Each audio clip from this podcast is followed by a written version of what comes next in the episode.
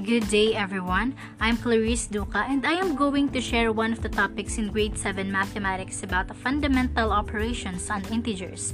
Maybe for some of you this is just a review of what has been taught in your previous grade level, but let me just refresh your learnings. Let's start with the addition of integers. The sum of the two integers with different signs will be the sign of the integer with the largest absolute value. For example, we have six and negative two.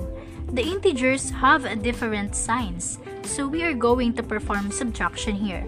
The integer with the largest absolute value is six, so the sum will be a positive integer also. So six plus negative two is four. Another example, seven plus negative ten equals negative three. Next rule is, the sum of the two integers with the same signs will be the sign of the integers. For example, we have eight and four. They are both positive integers, so the sum will be positive also. So eight plus four equals twelve. The same with adding negative integers. We have negative five plus negative four will result to negative nine. Again, for addition of integers, subtract opposite signs and add the integers with the same signs. And now, let's move on to subtraction of integers.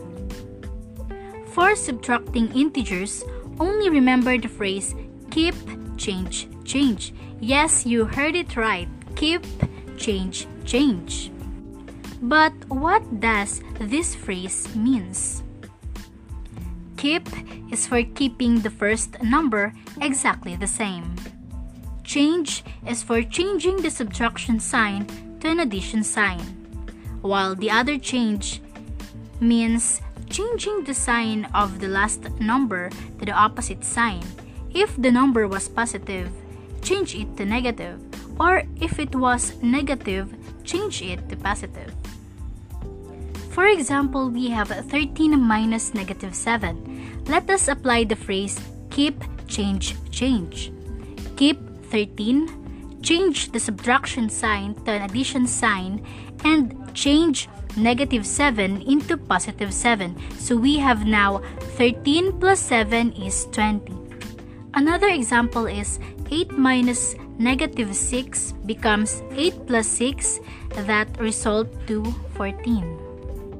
For the same signs, just subtract the given integers. For example, we have eight minus two, then the answer is four. six minus nine, then the answer is negative three. In subtracting integers, just remember the phrase keep, change, change.